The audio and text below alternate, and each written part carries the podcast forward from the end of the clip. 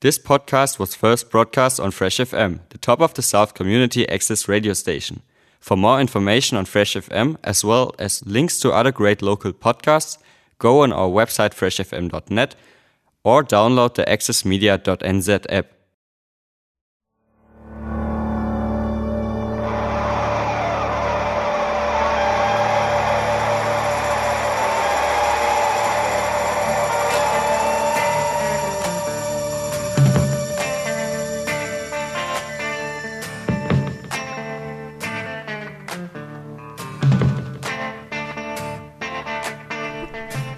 Good afternoon, hope you're having a wonderful day, and welcome back to the Gen Z Time Machine.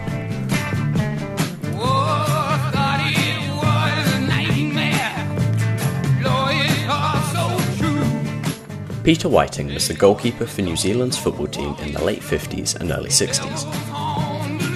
As the interview was done during lockdown, I spoke to him by phone.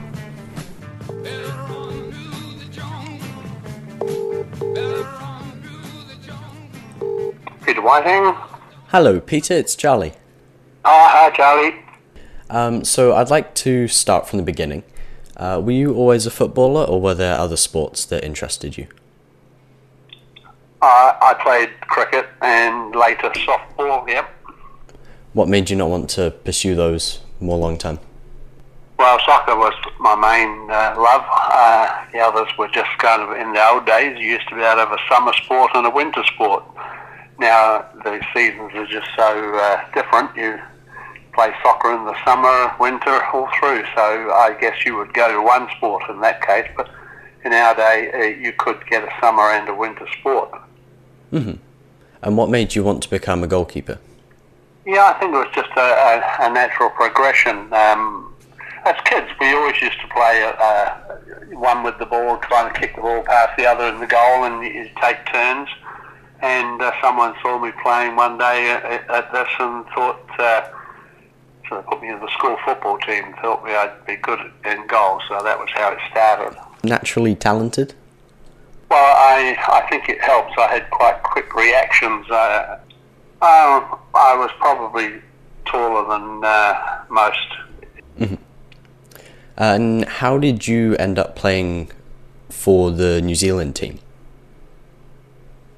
Well, again, that was a natural progression. Um, I played for Miramar Rangers, and uh, in 1957, um, they asked me to play in the uh, first team. Uh, the goalkeeper we had hadn't had a good game in the Chatham Cup, and the next game uh, they asked me if I'd uh, fill in. So I did, and that was the start of it. And then it progressed the next year to the Wellington team, and then yeah, I think you got exposure, and uh, it was a natural progression to get.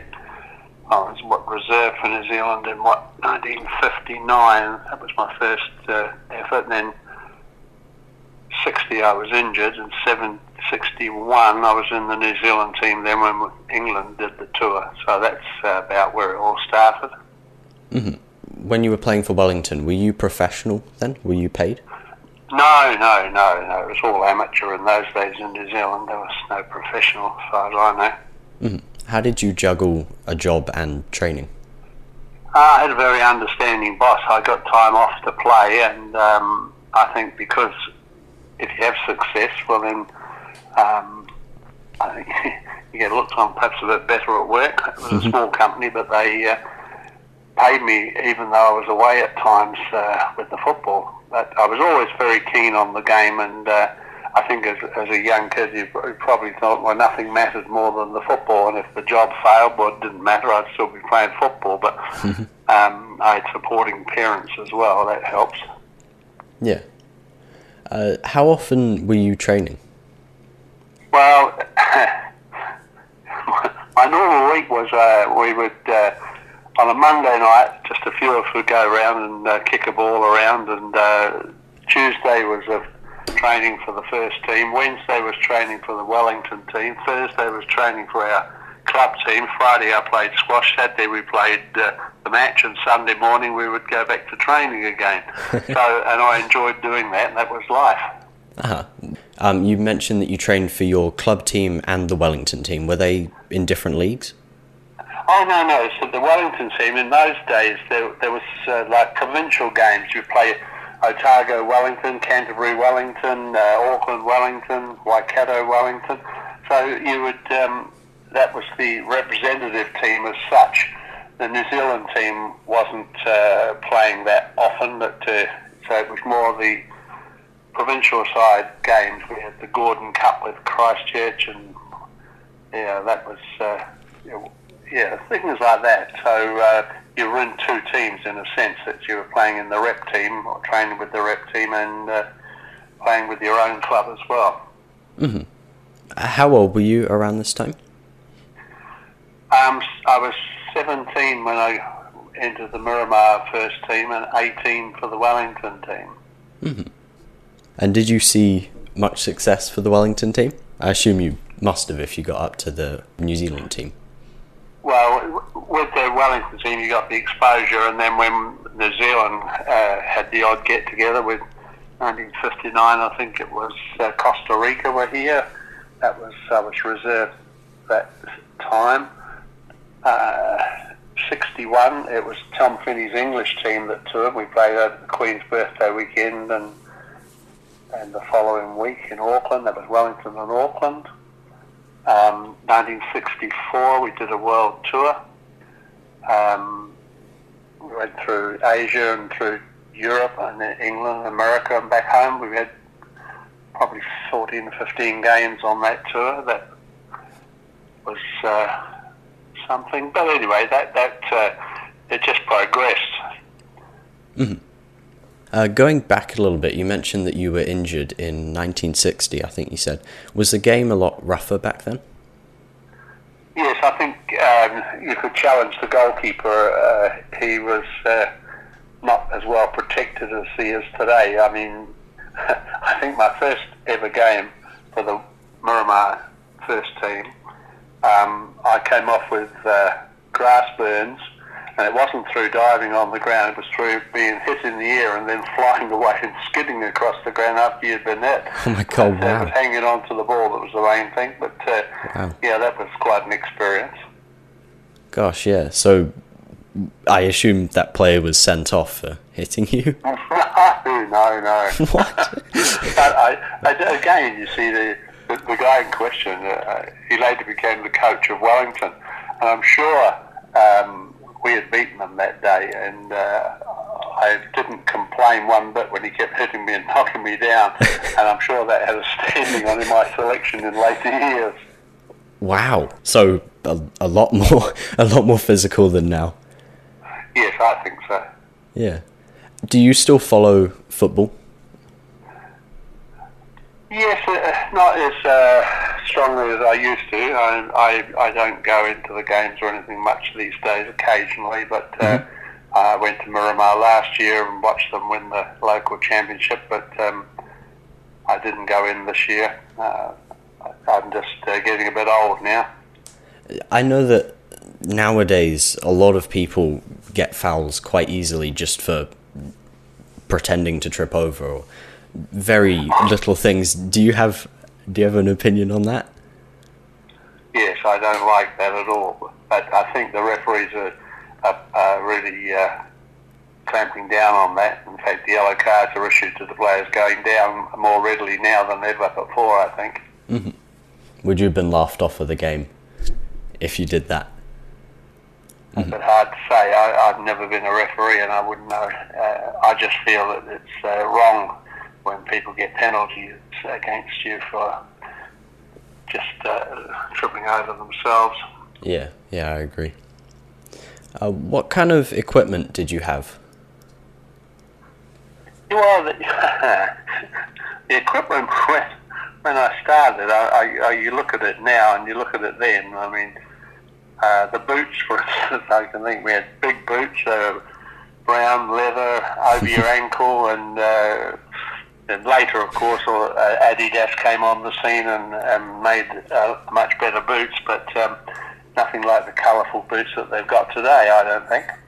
Mm-hmm. The other the other thing was uh, the balls too uh, were completely different in those days. So certainly, they were, I thought they were a lot heavier, and when you had a ball, you had to have a, a bladder in it, and it laced up, and that was quite uh, a common thought. Pass it lace away when you're heading it, please. I don't want to head the lace. but the balls were certainly heavier and harder to kick out as, as far as they do now.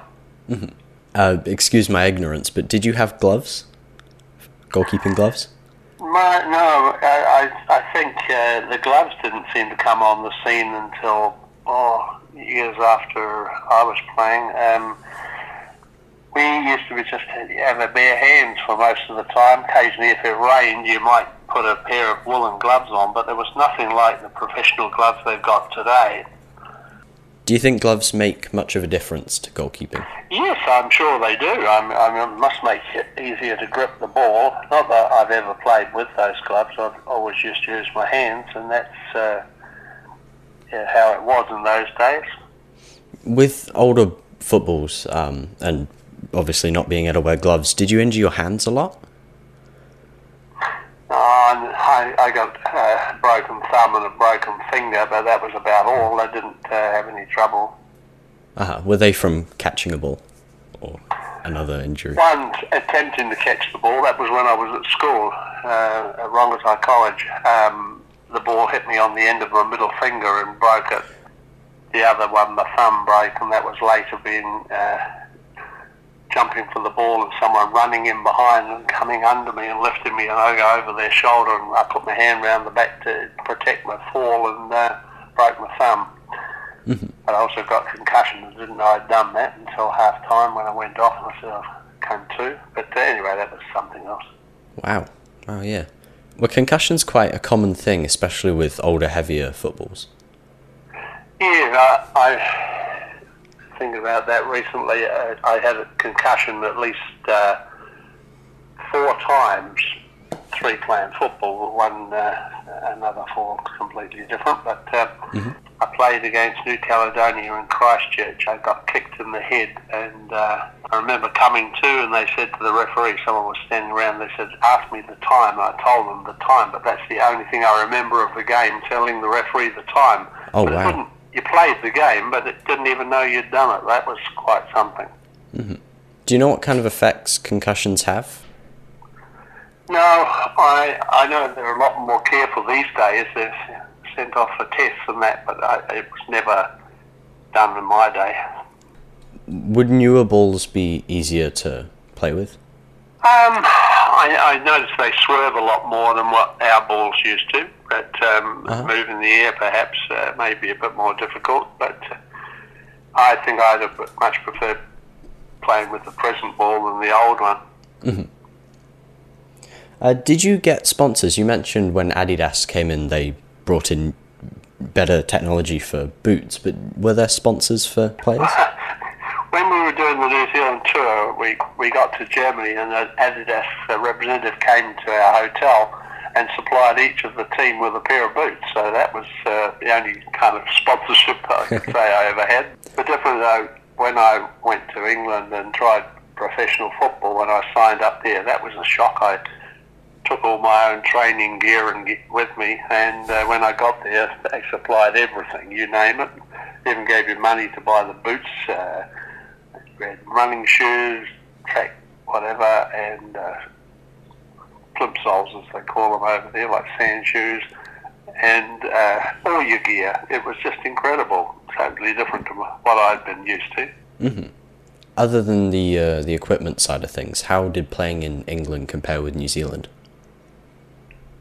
Well, it was a full professional game there. I mean, you signed on, you you trained every day pretty well, and uh, it was um, during the daytime, not evening training as you would have done here with working a job and that. But uh, yes, it was a, a, a total uh, different experience to playing amateur football, that's for sure.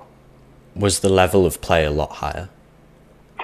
Yes, I think because of the, the training and that that you did, uh, everyone was a bit faster. The game was a lot faster.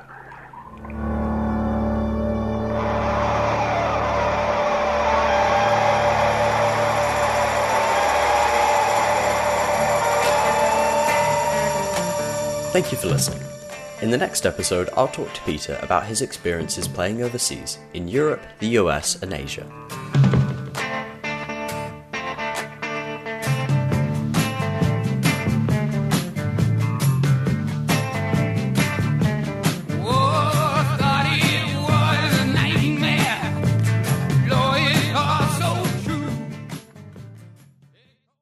Thanks to New Zealand On Air for making this podcast available by funding the Access Media project.